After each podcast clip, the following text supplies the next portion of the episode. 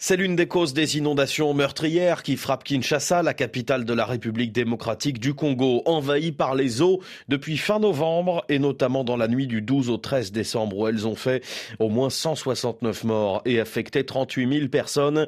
Il y a bien sûr les pluies diluviennes, on a aussi à nouveau évoqué l'urbanisation anarchique de la ville de quinze millions d'habitants. Mais les déchets font aussi partie des causes de ces inondations, c'est ce que nous raconte cette semaine le Regard du Monde Afrique. Bon Bonjour Nathalie Salagissam. Bonjour. Journaliste au Monde, vous nous parlez de ce problème récurrent à Kinshasa. Les déchets obstruent le passage de l'eau dans les rues. Oui, tout à fait. On a vu des images des passants qui essayent de se frayer un chemin dans une mer de bouteilles en plastique. Ces déchets s'entassent un peu partout à Kinshasa, les longs de route, dans des décharges sauvages, mais ils finissent aussi dans les caniveaux, cours d'eau ou rivières de la ville. Par conséquent, quand il pleut, euh, ces ordures non dégradables gênent le passage de l'eau. Christian Mulumba Kalumba, qui habite l'un des quartiers de la commune de Ngaliema, affirme que l'eau arrive au niveau de genoux certaines fois. Ces inondations sont donc euh, les symptômes d'une pollution plastique massive. D'après les autorités congolaises, la ville produit environ dix mille tonnes de déchets solides par jour. D'où viennent-ils ?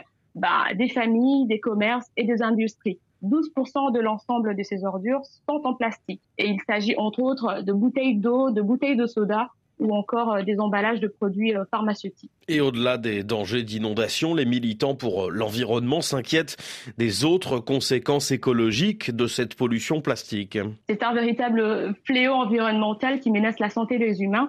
Mais cette pollution plastique s'attaque aussi au sol, car le plastique s'infiltre dans la terre et met environ cinq siècles à se dégrader. Une militante écologique très connue, Jeannette Bossingizi, alerte sur les risques que ces bouteilles plastiques s'entassent dans les turbines du barrage d'Inga construit sur le fleuve Congo et finissent par perturber l'alimentation en électricité de la capitale congolaise. Certains écologistes comme Greenpeace Africa plaident pour l'interdiction pure et simple des emballages plastiques. Mais ce n'est pas la première fois que cette mesure est évoquée. À deux reprises, les autorités du pays ont proposé des lois interdisant la fabrication, l'importation, la commercialisation et même l'utilisation des sacs et autres contenants en plastique. La dernière initiative remonte à janvier deux mille vingt et un.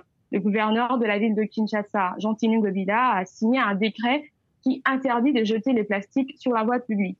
Mais il faut le dire, avant les décrets égale après les décrets.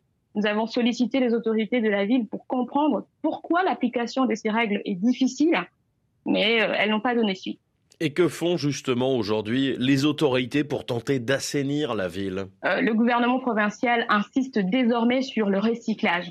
Il a recouru à un partenariat public-privé pour la gestion de ces ordures. Des contrats des délégations de services publics ont été signés avec deux sociétés spécialisées dans la collecte, le recyclage et la valorisation des déchets plastiques. La capacité de production de ces usines est estimée à six cents tonnes par mois, d'après les autorités.